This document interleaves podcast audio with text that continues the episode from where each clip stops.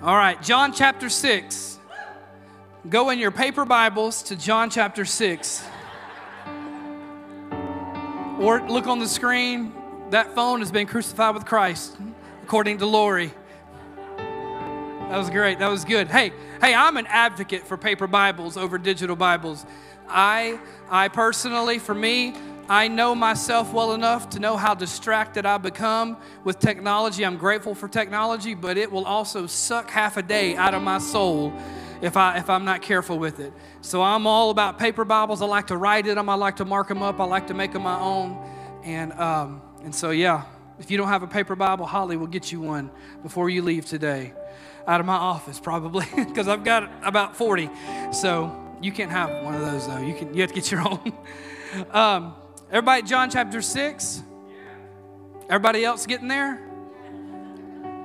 Hey, as you're getting there, uh, we'll be we'll start in verse 32. But I just want to tell you,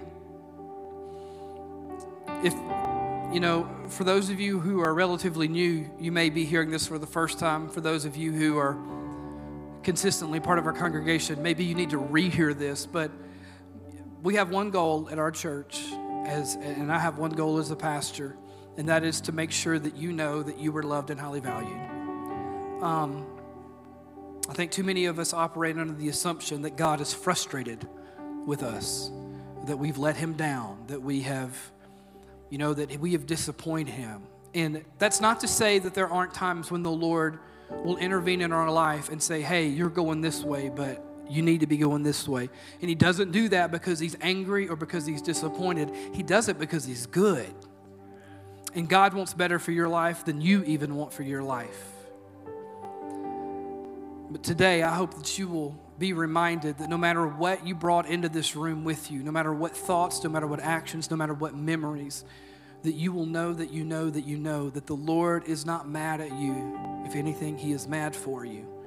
He is in a desperate pursuit after your soul. God so loved the world that He sent, He initiated that. God didn't love the world so much that mankind started begging for a Savior and He finally gave in. No, He loved the world so much that He initiated when He sent His Son Jesus into this world that whosoever would believe upon Him would not perish but have everlasting life. And the beautiful thing about that everlasting life is it doesn't happen the day you die. It does happen the day you die to yourself and come alive to Him. So new life begins now. Everybody at John chapter 6? All right, all three of you. Great. Jesus said, I'll tell you the truth. I'm, I'm, y'all gonna have to help me preach now. I, am already, I'm seeing, seeing how we're going. We got we got to work on it. Jesus said, I'll tell you the truth. Moses did not give you bread from heaven, my Father did. And now he offers you the true bread from heaven.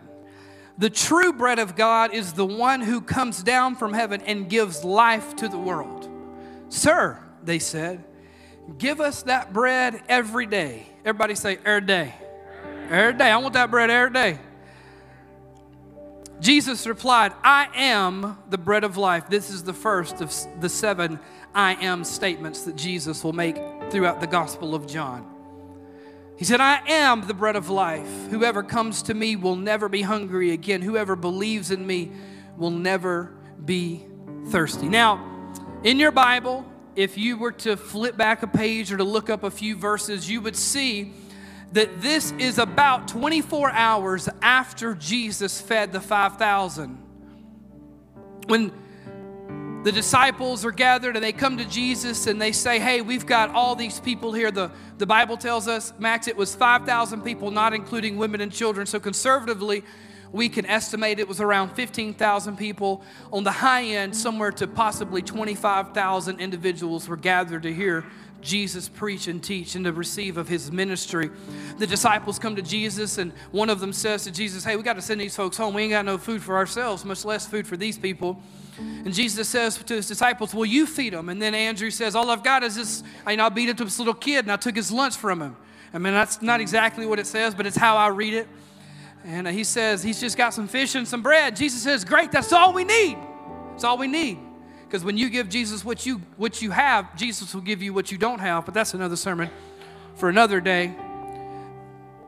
Jesus says, Here, take it, go give it away. And so he distributes it to his 12 disciples. The disciples then distribute it to those 15 to 25,000 people. And before you know it, everybody has, has eaten. And John is specific enough to say that everyone had eaten until they were full. In this era, 2,000 years ago, people primarily, if they were lucky, could eat about two meals a day. And they would eat in the neighborhood of 4,000 calories a day. They would burn between 4,500 and 5,000 calories a day, though, because, you know, they didn't have any, you know, cars or anything like that to get around. They walked everywhere. They had to do manual labor. And, and so what essentially is happening here as we as we read is they're coming to Jesus. They have found him a day later, and they've basically said, Hey, we hungry again. You got you got any more of that bread and fish? That was some good stuff. I mean, like that was, you know, it was bread and fish, but it was good. Had a little Cajun fa- flavor on it, you know A little cornmeal breading. That's how, that's how, that's the only way I eat fish when it's been breaded in cornmeal and deep fried. Like, I don't want your salmon. I don't want your tuna. I want catfish that's been fried. I, it's not healthy anymore, right? That's the only fish oil I'm interested in is the peanut oil you cook it in. I feel the Lord in that. And and they come up to Jesus and they say, Hey, we're hungry. And Jesus said, said you, You're caring too much about things that don't matter.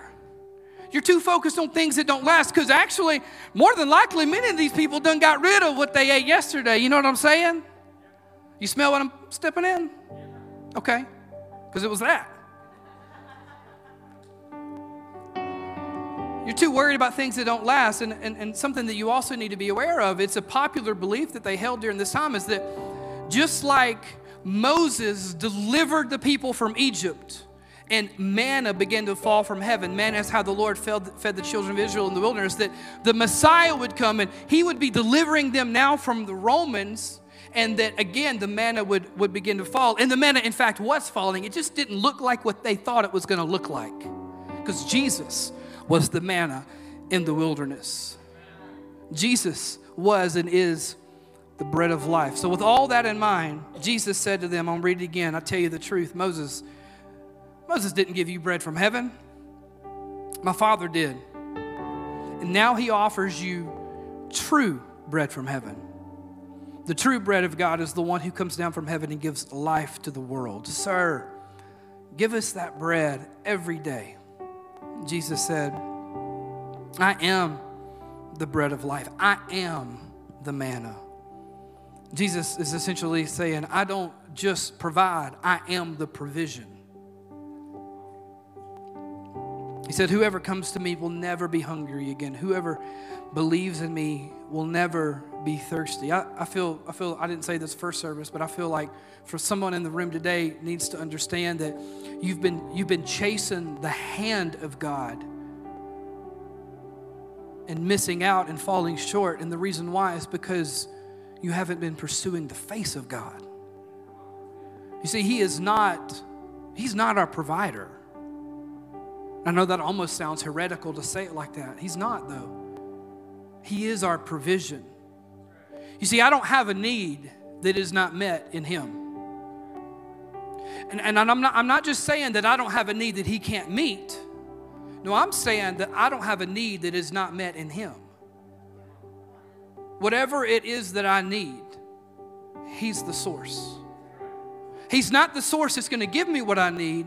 No, He is the source. He's the manna in the wilderness. Let's pray. Father, I pray, Lord, that you would help me, God, to set aside preferences and personality for the sake of clarity of communication of your word today.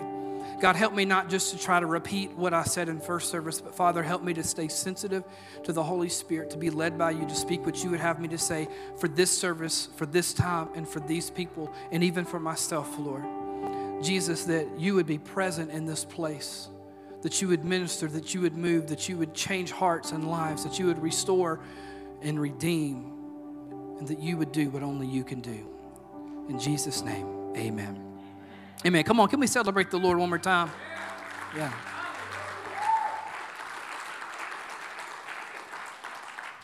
I feel, I feel, I really do feel the presence of the Holy Spirit in a special way. I think, I think today's going to be a big day for somebody in this place. In January of this year, which is crazy because, like we said earlier, it's almost May, guys.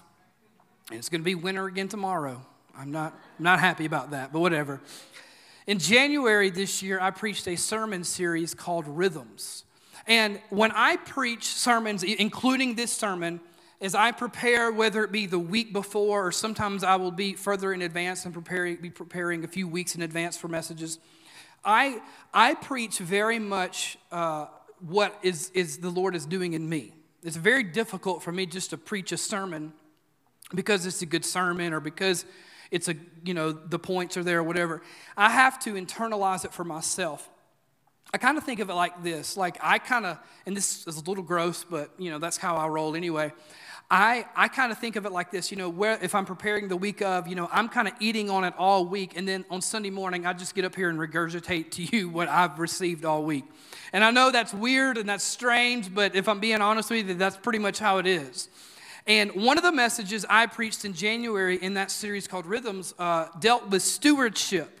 Now, when we use the word stewardship specifically in church, there is one word that almost always comes to mind above any other words that we could be stewards of, and that word is money. Whoever said time, you just trying to mess me up. You knew better than that. Time. Although, however, when when when I preached that message, I very much tried to make sure that I communicated that the Lord has called us to be good stewards of everything that He's given us, which would include money, which would include time, energy, right? Our families, our jobs. And one of the things that I included in there, because to be honest with you, it became a, a focal point that the Holy Spirit brought to my attention the week that I prepared that message, was my body. And and I know, oh, we, no, we're not doing that. Why would you say that? And, and so uh, since January, I, well, I, short story is the Lord really convicted me that I wasn't taking care of my body the way I needed to. Uh, had gained some weight over the last few years, and, uh, and, and, you know, that's, the, that's kind of been the trend for a lot of Americans since 2020. And I uh, started to notice it in, in different areas of my life. And my father passed away when I was a teenager because he didn't take care of his body. And, and I just felt the Holy Spirit, you know, prick my heart and say, you know, this, this is not what you want for your children. It, you didn't enjoy going through that experience. And as far as you can help it, uh, are you going to do what you need to do to make sure that your children don't go through that experience? Also, my energy levels were low. All, all that to say, since January, because of the, honestly, just the conviction of the Holy Spirit. And remember, conviction's a good thing, it's not a bad thing. It's a, it's a symptom of God's love, not his judgment and, and I've lost 20, over, a little over 20 pounds since uh, about the second week in January. And I, um, I have one person to thank for that, and that is my amazing, wonderful, beautiful rock star wife. Yeah. She wakes me up every morning and says, "Don't put that put that cheesecake down for breakfast." Right and then she makes me go to the gym. No, no, that's not exactly what happens. So, so you know, I've learned that if you want to lose weight, the only way you can do it, it's, it's actually very simple, uh, but it's also extraordinarily difficult, is you have to eat less and move more. It is as easy and as hard as that. And, you know, people have asked me, like, what are you doing? What are you taking? I'm like, I'm just trying to eat less and move more, right? Are you doing low carb? Like, no, I'm doing, I'm just trying to eat less. I'm not doing, I'm not, no pills, none of that kind of stuff. And and so my my amazing wife, what she does for me every Sunday since since January is she plans every meal out. I'm talking breakfast, lunch, and dinner for the entire week for me and for her as well. And so that way I know what's coming. I know where it fits into my calorie counter app. And so I know what I can eat, what I can't eat. Like there might be some days, you know what, I can have some Sour Patch Kids on those days because I know we got grilled chicken for dinner, right? So I, I, I, could eat me some Sour Patch Kids that day. But then, you know, on, on, days when we got like steak or something like that, I'm like, all right, no Sour Patch Kids today. You know, no Dove chocolates for me this afternoon after lunch. And so she's doing that for me. And, and you know, I go to the gym and, and, and, and she doesn't really help me with that, but um, but all that to say, I um, one of the things that she will always ask me when she is preparing my meal calendar is, "What do you want to eat this week?" And what do I almost always say? Yeah, she loves it. It's her favorite. You can tell from the scorn in her voice. I go, I don't know. And she, she'll say, Well, you got to eat it. You need to tell me what you want.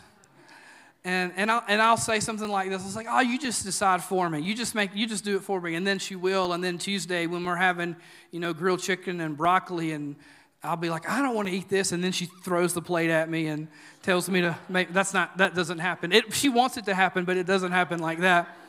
Um, and so, you know, I was thinking about, I was thinking about that all to say there's a lot of I don't know moments that I go through in any given day. Uh, you know, and the longer the time goes, there's more I don't know moments. I mean, many of you, as you leave church today, you're going to look at your spouse or significant other or friend and say, "Hey, where do you want to go eat at?" And they're going to say, "I don't know. You, you know, I don't know. I don't know. We've got too many options, right? What do you want to watch on Netflix? I don't know. There's only 10 billion things to pick from." And then you spend an hour deciding what to watch, only to watch it for 15 minutes and then to fall asleep, right? You know, what do you want to do this weekend? I, I don't know. And if you ask me, what'd you do last weekend? I don't know. I don't know. Let me check my calendar. I can't remember yesterday, right? I can remember when I was two years old, but I can't remember two days ago, right? I don't know. And maybe today in this room or online, you've got some I don't knows that you are facing in your life. And, and just perhaps they might be a little more significant than what you're going to have for lunch or what you're going to do this weekend or what you're going to wear tomorrow to work. Maybe you're raising kids in the culture that we are facing in 2023, where things are just becoming out of hand politically, culturally, economically, socially. And you would say, I don't know how we're going to do it. I don't know how we're going to make it. I don't know how we're going to help our children to maintain and to live a godly life in this godless world. Is that too strong? Yeah. Maybe, maybe, maybe you're starting a new job. Has anybody ever applied for a job and done a really good job at convincing the person via a resume or an interview that you know what you're doing, only to start that job and go, I don't know how to do this?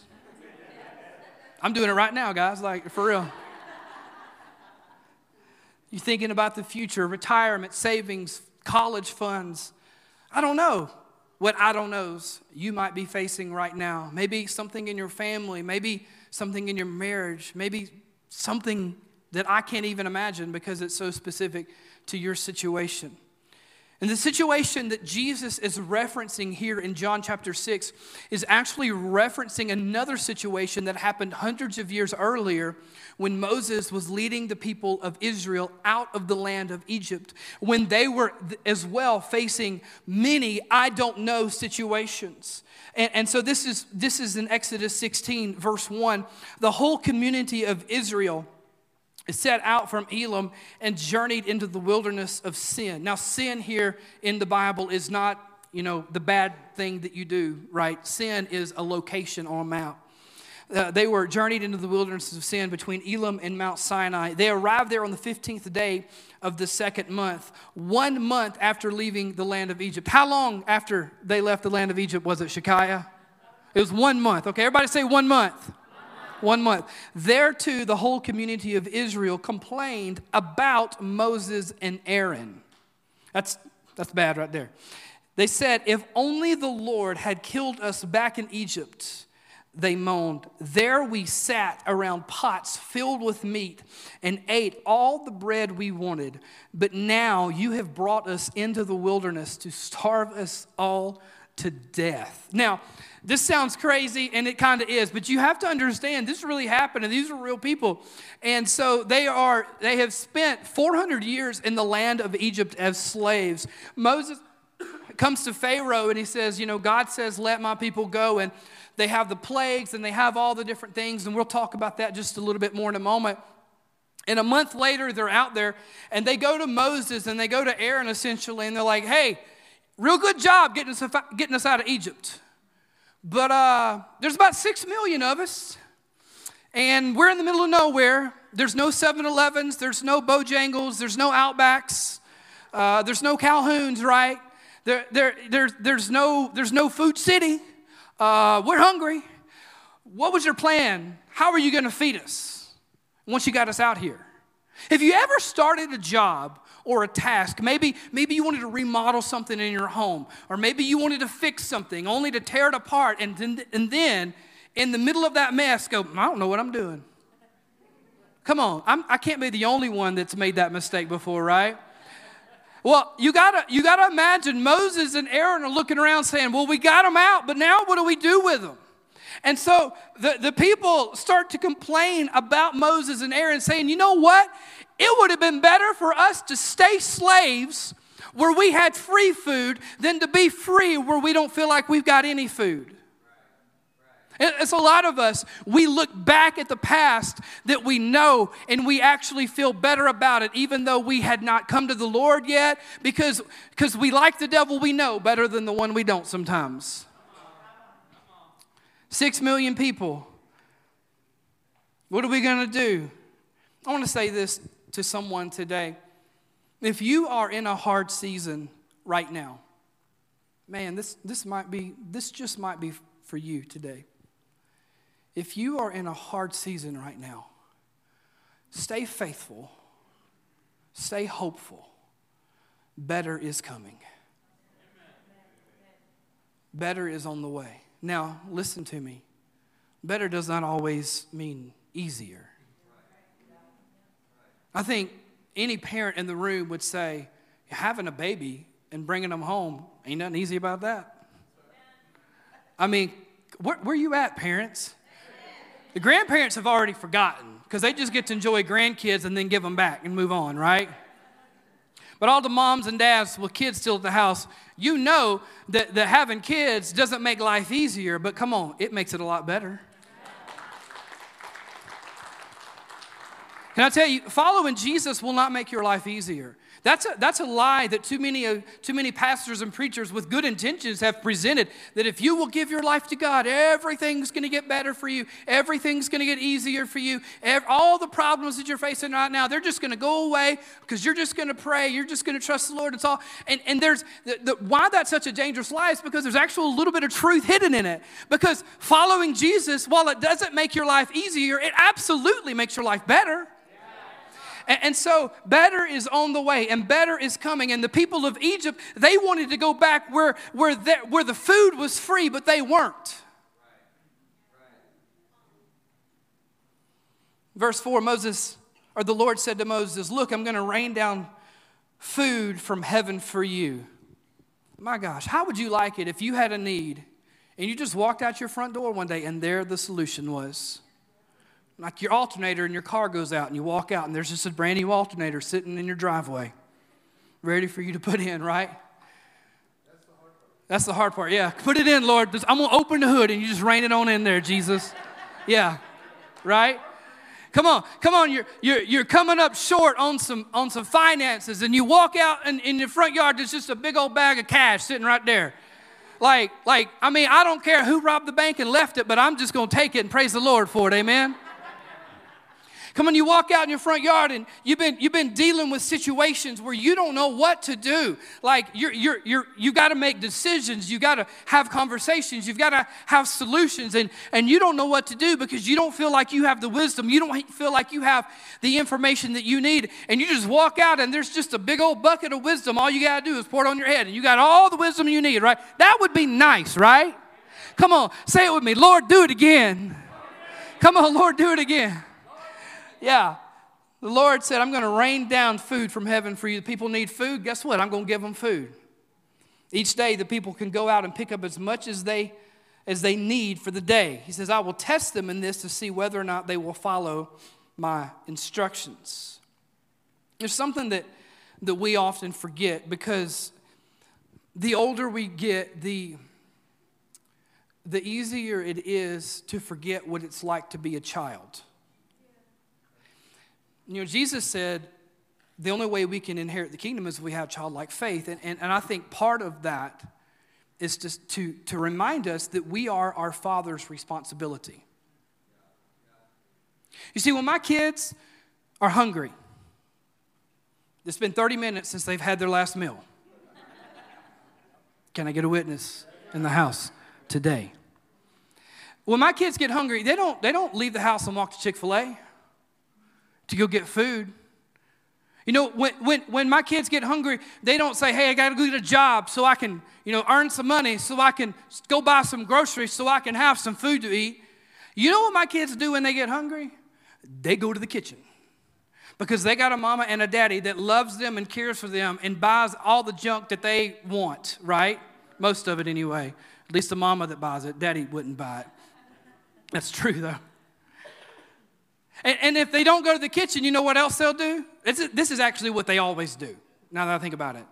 Mommy, Mommy, I'm hungry. If they say, Daddy, I'm hungry, I say, Ask your mother. Go tell your mother. I don't care. Right? Go tell mommy. Right? And then Kristen will make them a, a an incredible plate for, of food, and then they won't touch any of it, and, and they'll just ask for some more goldfish or something like that. Right? Right. You see, see, we, we forget that we are our Father's children. And when we have a need, we the, the first place we need to turn to is not to what we think we can do to meet our need, but rather the first thing that we need to do is turn to the one who doesn't just meet our need, but is the need meter, right? He is, he is, he's not the, my provider, he is my provision. And so Whatever you need today, whether you need wisdom, whether you need encouragement, whether you need joy, whether you need help financially, whether you need help relationally, whatever it is that you need, He sees you, He's got you, and He's going to provide for you if you will trust Him, if you will stay close to Him. Come on, can we give the Lord praise for that?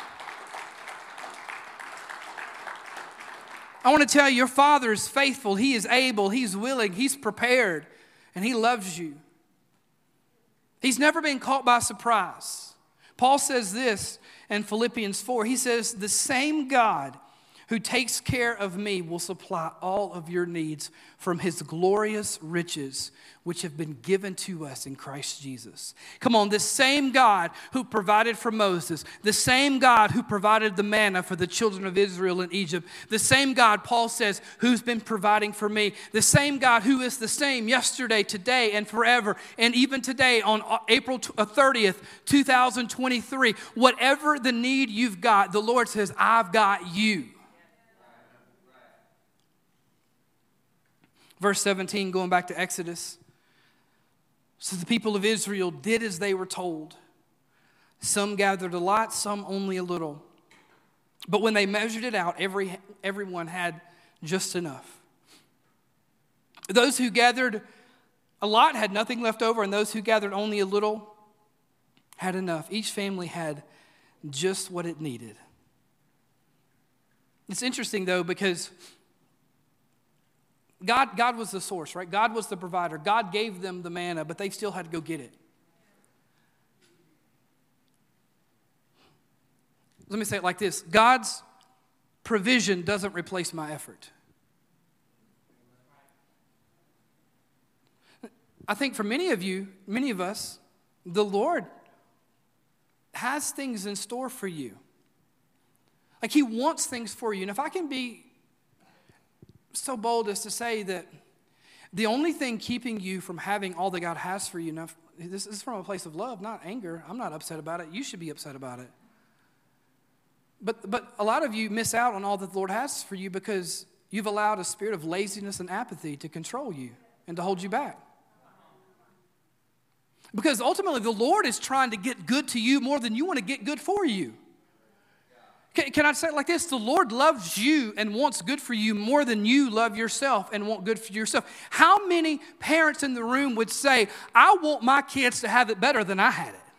right like how many of you would say i want i want nothing but the best for my kids i want my kids to to you know i i, I want to give them everything not just that they want but everything that they need God's provision, however, does not replace my effort. For the Israelites, the Lord rained down the manna, but they still had to do the work of gathering what He had given.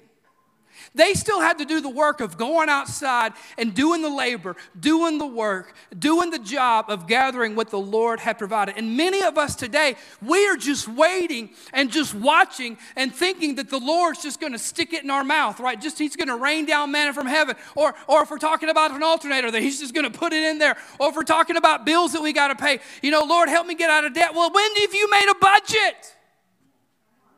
Lord, help me lose weight. Well, you need to ask Kristen to plan your meals for you, right?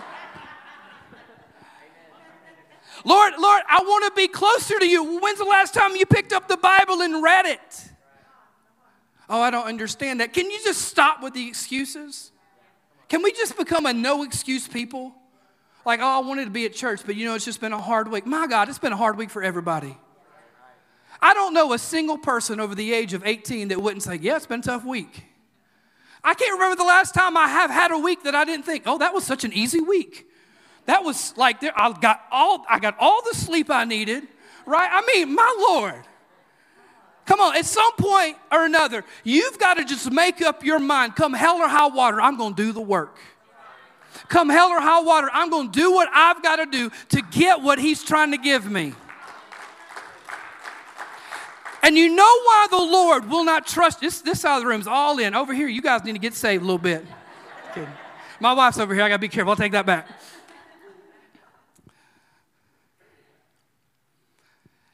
The Lord will not give you the blessings that He wants to give you if you won't do the work that it takes to receive them because He knows if He just gives you something that you haven't worked for, you won't steward it well. You'll squander it, you'll waste it, and it might even cause you more harm than good because you won't be ready for it because you haven't done the work for it. Listen, I know this is not like popular, like what I'm saying right now. And those of you who are giving me amens, you probably think, like, oh, somebody else needs to hear this. But listen, your boy right here needs to hear this too. We all need to hear this, right? At some point, you've got to make up your mind I am going to do what I can do so that I can receive from Him what only He can do. And the Israelites, they had to go gather. So God's provision does not replace my effort, but here, here's some good news for you God's provision does replace my security. And they learned listen, listen, I might do the work to gather, but ultimately the Lord is my source. Listen, uh, your employer, that paycheck, that's not your source. That's a conduit that the Lord uses to provide for you. But at the end of the day, it's nothing more than a way He gets the blessing to you. He is still the source, right? Your skill, your hard work, it's not a source, it's just conduits. God's provision doesn't replace my effort, but it does replace my security. Verse 19. You guys okay? Verse 19. Then the then Moses told them, Don't keep any of it until morning. Talking about the manna, don't keep any of it until morning. But some of them didn't listen. Can we just can we just stop right here and take a break and, and ask ourselves, like look back over your life, analyze it for a moment, ask yourself how much better your life would be if you always did the thing that you knew you should have done. Like if you ever bought something and you know, like I shouldn't buy this, but I want it. And then later on, you're like, man, I really shouldn't have bought that. Right, right? Uh, uh, talk, going back to the, the, the calorie thing, because this, this, I resonate with this. Like, we go to Chick fil A. Listen, guys, I'm not a really big fan of Chick fil A. I know that's kind of simple to say in the house of the Lord, talking about the Lord's chicken like that. I, know. Over, she's like, Daddy, we got to find a new church. look, she, look at this kid. Look at him. I have broken her heart. We go Chick fil A and I, you know, I get a, a salad, right? And I think, oh, I've been good. I've been good this week. I'm going to get me a milkshake. I go up there, I want me a large cookies and cream milkshake. And I eat that thing. I mean, and it's nothing but joy. But then 30 minutes afterwards, what have I done? Lord, please forgive me, for I have sinned.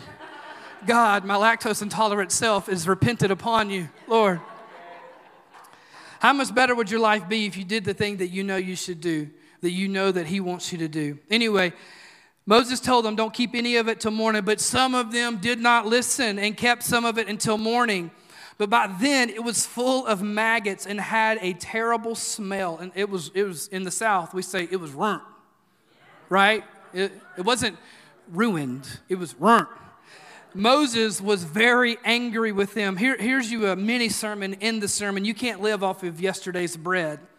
You can't live off of yesterday's blessing. You can't live off of yesterday's miracle. You can't live off of last week's sermon. You better get in the word on Monday for yourself. Come on, you need something. His mercies are new every morning, right? I need, I need fresh bread from him every day. So why did they save the manna? They're like, what, what, what prompted them to hold on to the thing that God had given them, even though Moses, through, uh, via the Lord, had said, listen, uh, go gather what you need, but don't keep any of it. One word fear. What if the God who provided for me today does not again provide for me tomorrow? How, how long? How long had they been in the wilderness? I say it real loud One month. There you go, girl. You got it. I scared her first service. How many of you have ever thought to yourself, if, if God will just show me a miracle, my faith will be stronger than it's ever been? And I can fully trust him and know. Come on, maybe you've never said it, but like, have you ever thought to yourself, like, God, if you would just do something abnormal and I can know that it was you, then my faith will be stronger, then I will believe, then I will trust. Well, just one month prior to this, there in the land of Egypt, right? And God, through Moses, uh, says to Pharaoh, Let my people go. And Moses refuses. And when, then what, is, what happens? There's the 10 plagues of Egypt, right? And there's, there's flies and there's frogs and there's hail from the sky and there's there's you know the water turns into blood. Go it's like it's wild you guys. All these things happen. And and then the last plague, uh, Moses goes to Pharaoh and says, Listen, if you don't let us go, the Lord is going to kill all the firstborn males in all the land of Egypt. And, and Pharaoh doesn't believe him. And then Moses goes back to the people of Israel and says, Listen, here's what we're going to do. Here's what the Lord told us to do. Actually, foreshadowing the coming of Jesus uh, hundreds of years later. He says, We're going to go find a spotless, unblemished lamb, and we're going to we're going to uh, sacrifice that lamb, and we're going to take the lamb's blood, and we're going to put it over the doorpost. And as the angel angel of death comes and this is what happened. The angel of death would pass over those home where he saw the blood of the lamb it's beautiful, right? And so they're they hearing the reports of all these people throughout Egypt dying, but they are not affected because of the blood of the lamb. And then Moses, or rather Pharaoh, says to Moses, "Get the people, get out. I'm tired of you. Go on." And so they they begin to go, and it's really cool. If you go read the story, you'll see that the people of Egypt actually loved the people of Israel and started like giving them all their gold and all their clothes and like blessed them like abundantly as they were leaving, and and, and then they're walking walking out and they have this pillar of cloud during the daytime that, that covers them and shades all the heat from the sun from them and leads them where to go. And when the sun goes down, there's a big old pillar of fire in the, in the sky that gives them warmth and light and leads them at nighttime. And as they approach the Red Sea, they look back and they see the armies of Pharaoh who essentially said, If I can't have them, if they won't be my slaves, then they, then they won't be able to live for the Lord either. And so he's determined he's going to kill them. And again, they go to Moses saying, Moses, what have you done? Why'd you, why'd you take us, man? We were fine there. We were just slaves. Not a big deal. We could have, you know, it would have been better for us to die as slaves than to die here uh, at, at, at you know, in this situation, and, and Moses goes to the Lord, and the Lord says, Go and hold up your staff. And if you've seen the Ten Commandments moving with Charlton Heston, you know it right. Like he does this, you know, thing, and, and then the and then the flow of the Red Sea just stops in place. And the Bible says it's really specific that the people of Israel were able to walk through the Red Sea on dry ground. Like if you ever walked in mud with your shoes and like as you're walking, like it gets stuck in the mud and you pull and then your shoe is left there and you're just walking barefoot the rest of the way right? Like that would have been super annoying, right? It didn't happen to them, right? The ground was dry. And so they get to the other side, and, and, and the Lord releases the waters of the Red Sea, and it destroys the, the military force of Egypt in just one moment. And God has provided victory for them. And literally one month later, they walked out on their front doorstep, and food was laying on the ground for them. And now they're saying, What if God does not provide for me? Listen, miracles don't build faith, His Word builds faith. If God gives you a miracle, the only thing that will the only thing that has to happen is for you to stop believing that he'll do it again is just time. 30 days after their exodus, 24 hours after food rained down from the sky for them. Their faith is already challenged. I, am going to say this again miracles don't build faith, His word builds faith. Faith comes by hearing, and hearing by the word of God. They said, What if God doesn't do it again? Can I tell you today, you might be facing some new challenges in your life right now, but you are still loved and supported by the same God who got you here and who will get you through this.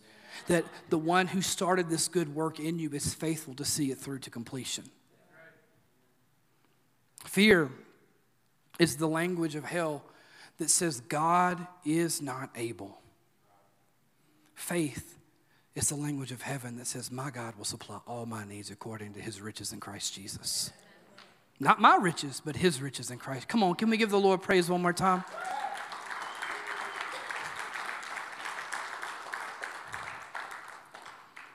I want to read a good portion of scripture here. I want to encourage you. I know uh, my time is almost out, at least according to the countdown, but you know what that means. Um, but I want to encourage you to lean in as I read the Bible. I think it's really easy for us to kind of tune out when we read scripture in church, but there's nothing that I can say that's even close to the level of importance as the scriptures itself. So I want you to lean in. Verse 22 On the sixth day, they gathered twice as much as usual four quarts for each person instead of two. Pastor Drew, I thought you just said that they only gather what they need. Hang on, we're not there yet. Hold on. It says, Then all of the leaders of the community came and asked Moses for an explanation. Hey, they were just as curious as you are. Moses, why did you tell us to go gather twice as much? He told them, this is what the Lord commanded. Tomorrow will be a day of complete rest, a holy Sabbath day set apart for the Lord. And remember, rest is not normal, normal for these people. They have been slaves for 400 years. They didn't get days off. They didn't get Sundays off. They didn't get Saturdays off. They didn't get a weekend. And they, did, they didn't work nine to five either. They worked until they stopped whipping them on their backs, right? They, they worked until their taskmaster said they could be done. For them, their worth was only measured by what they could produce. And there's a lot of people, probably even in this room right now, you still believe that. Can I tell you from the heart of a pastor, that's a slave's mentality. We're not slaves, we're sons and daughters. Anyway, he said, So bake or boil as much as you want today and set aside what's left for tomorrow. They put some aside until morning, just as Moses had commanded. And in the morning, the leftover food was wholesome and good without maggots or odor. This time, they did the exact same thing, but they did it in obeying his word, not in disobeying his word, and they got a good result. Verse 25 Moses said, Eat this food today, for today is a Sabbath day dedicated to the Lord. There will be no food on the ground today. You may gather the food for six days, but the seventh is a Sabbath. There will be no food on the ground that day. Verse 27 Some of the people went out anyway. Like, do you ever read this stuff and go, what is wrong with these people? Just fair warning here. What you really should do is go stand in front of the mirror and go, what is wrong with this person? That's because we do the same kind of stuff, right? Right. Some of these people went out anyway on the seventh day, but they found no food. Verse 28 The Lord asked Moses, How long will these people refuse to obey my commands and instructions? And this is why we struggle with it. It's because we forget that his commands and instructions are actually for our good and for our benefit. He said they must realize that the Sabbath is the Lord's gift to you. Remember, this is before the Ten Commandments are given. This is Exodus 16. We're not, we're not introduced to the Ten Commandments until Exodus 20. So before it is a command, it was a gift. And I think possibly the only reason the Lord made it was a command is because people were still refusing to do what He had said do. The Sabbath is the Lord's gift to you. That's why He gives you a two day supply on the sixth day, so there'll be enough for two days. On the Sabbath day, you must Eat, stay in your place. Don't go out to pick up food on the seventh day. So the people did not gather any food on the Sabbath, on the seventh day. Maybe today you're sitting here and you're, you're worried about the future, worried about retirement, worried about your children, worried about money, worried about health, worried about a marriage. Let me say this God's, God's provision does not replace your wisdom. Let me, so, so let me even say it like this The Lord did not necessarily give them more food on the sixth day, He told them to gather twice as much food. So they, they prepared for Sabbath by doing the work that they would have done on the Sabbath by doing in advance. You know what we call that? Wisdom. We, we could even use the phrase pre planning. So, so God's, God's provision doesn't replace our wisdom. We are still called to, to save money, to prepare for the future, to do the things that we know that we should do. Uh, to, to not do those things and to just say that the Lord will provide, that is not scriptural at all. That's, that's, that's foolishness. God's provision doesn't replace my wisdom, but God's provision does replace my worry. God's provision does replace my worry. I'm going to do what I can do. I'm going to go out. I'm going to gather twice as much. I'm going to be obedient to His word. I'm going to I'm going to tithe. I'm going to save. I, you know, I'm going to take care of my body. I'm going to I'm going to invest time into my marriage. I'm going to read His word. I'm going to spend time in His presence. I'm going to I'm going to invest in my relationships with my children. I'm going to whatever whatever it may be. I'm going to be a good in, employee. Come on, I think Christian men and women should be the best employees in the world, right? I, I, mean, I think if you're an employer, even if you don't love Jesus, you should be looking for people who do because they know that everything is worship unto the Lord, even the job that they do for somebody who doesn't love Jesus. So, every, whatever your job is, listen, let me just tell you if it is under the Lord, it's worship and it's holy, right? Now, God's provision doesn't replace my wisdom, but it does replace my worry. Jesus says this don't worry about tomorrow. Matthew 6:34 Don't worry about tomorrow for tomorrow will bring its own worries. Today's trouble is enough for today. Paul echoes this in Philippians 4 Don't worry about anything instead pray about everything. Tell God what you need and thank him for all he has done. Can I just be honest with you? I think too often we do the exact opposite of that, right? We don't pray about anything and then we worry about everything. Come on, I've been guilty of that. I've been guilty so much to the point where I have been talking to another person about it. And they look at me and they go, Well, have you prayed about it? And I go, Well, well no. Mind your own business. right? Don't worry about anything. Pray about everything. Because God's provision, it doesn't replace my need for wisdom to make smart choices, to do the work that I know I need to do to prepare for the future as best I can. But it does replace my worry because I am assured from His Word that when I will do what I can do, He will make up the difference. He will stand in the gap. He will make up the lack. And He will do what I can't do. So we go back to John chapter 6. Jesus said, I tell you the truth. Moses didn't give you bread from heaven. My Father did. He didn't give you manna. My Father did. And now He offers you the true bread from heaven or the, the true manna in the wilderness. The true bread of God is the one who comes down from heaven and gives life to this world. Sir, they said, Give us this bread every day. Jesus replied, I am the bread of life. Whoever comes to me will never be hungry again. Whoever believes in me will never be thirsty.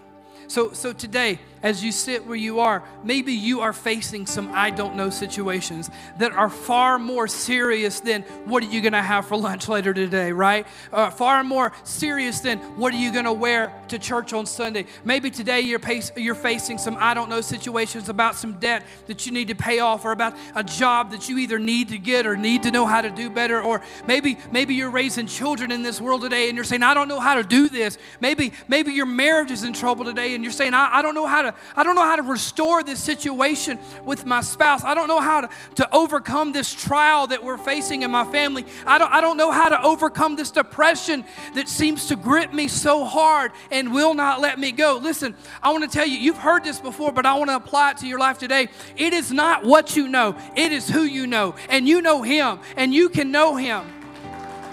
And He is not just your provider, he is the provision. He, he doesn't just have what you need, He is what you need.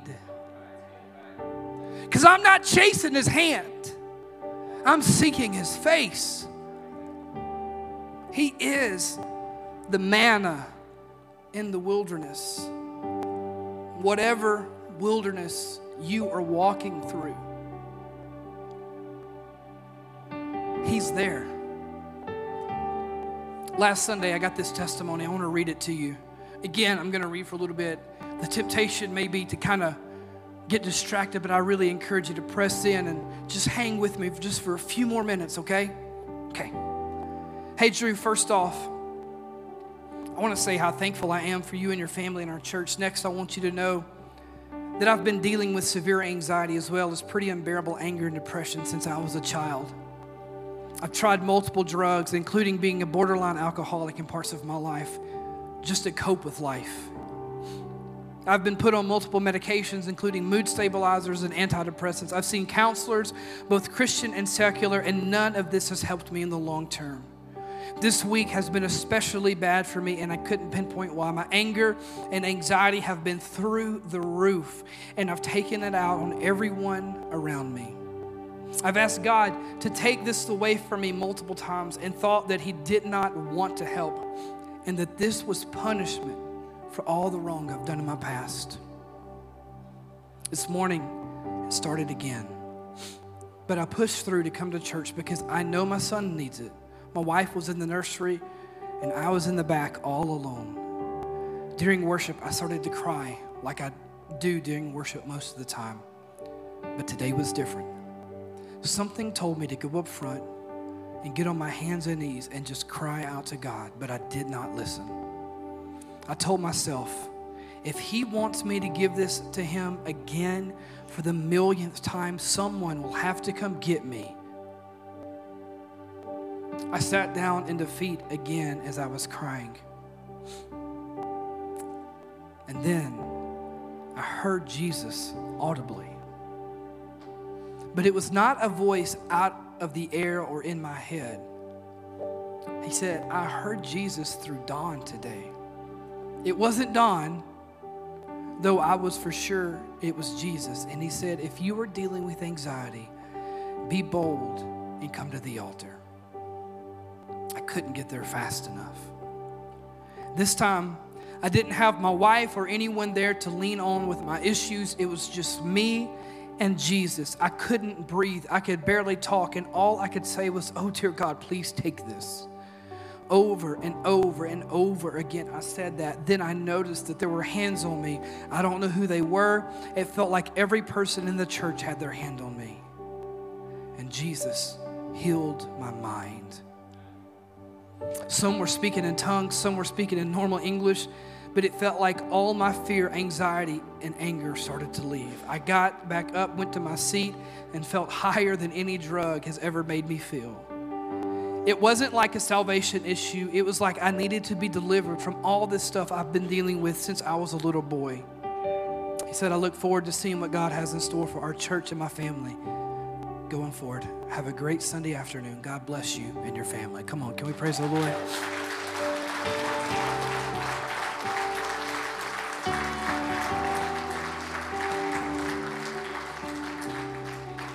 Today, I want to invite you to stand. You may not you may not know what you may not know why you may not know how you may not know when. You may not know what you're going to do. You may not know how you're going to make it. You may not know why it's happening. You may not know when it's going to be over. But you do know who. And if you don't know him, you can know him. You can know the one who will walk with you through the battle, through the storm, through the wilderness. And listen, my friend, I'm not telling you it'll be easy, but I'm telling you, you will make it. As long as you have Him, you have everything you need because He is not your provider, He is your provision. He, he is, listen, we sing song Waymaker and it's great, but listen, He ain't the Waymaker. My friend, He is the way, He is the truth, and He is the life. So today, you need the Lord. You need some, you need some of that bread, right? You need that bread of life because you're walking around in the wilderness right now uh, of, of questions that you can't answer. And you're saying, Lord, I need you. I need you. I don't, I don't need your hand today. I need your face. I don't need what you can do for me. I just need you. No heads bowed today, no eyes closed, no arm raised. And listen, if you need the Lord to move on your behalf in a powerful way, I want to invite you right now to step out from where you are and come to this altar. We're going to take some time this morning. I hope those of you who don't come will, will hang with us. I hope you won't leave. We're going to have a baptism here in a moment, and it's going to be beautiful, but this is beautiful as well. So today, if you need the Lord to move in your life, I want to invite you to move from wherever you are right now and come to this altar. You can come over here. You can come over here. We're going to pray for you. We're going to believe God for you. We're going to go to the Lord on your behalf.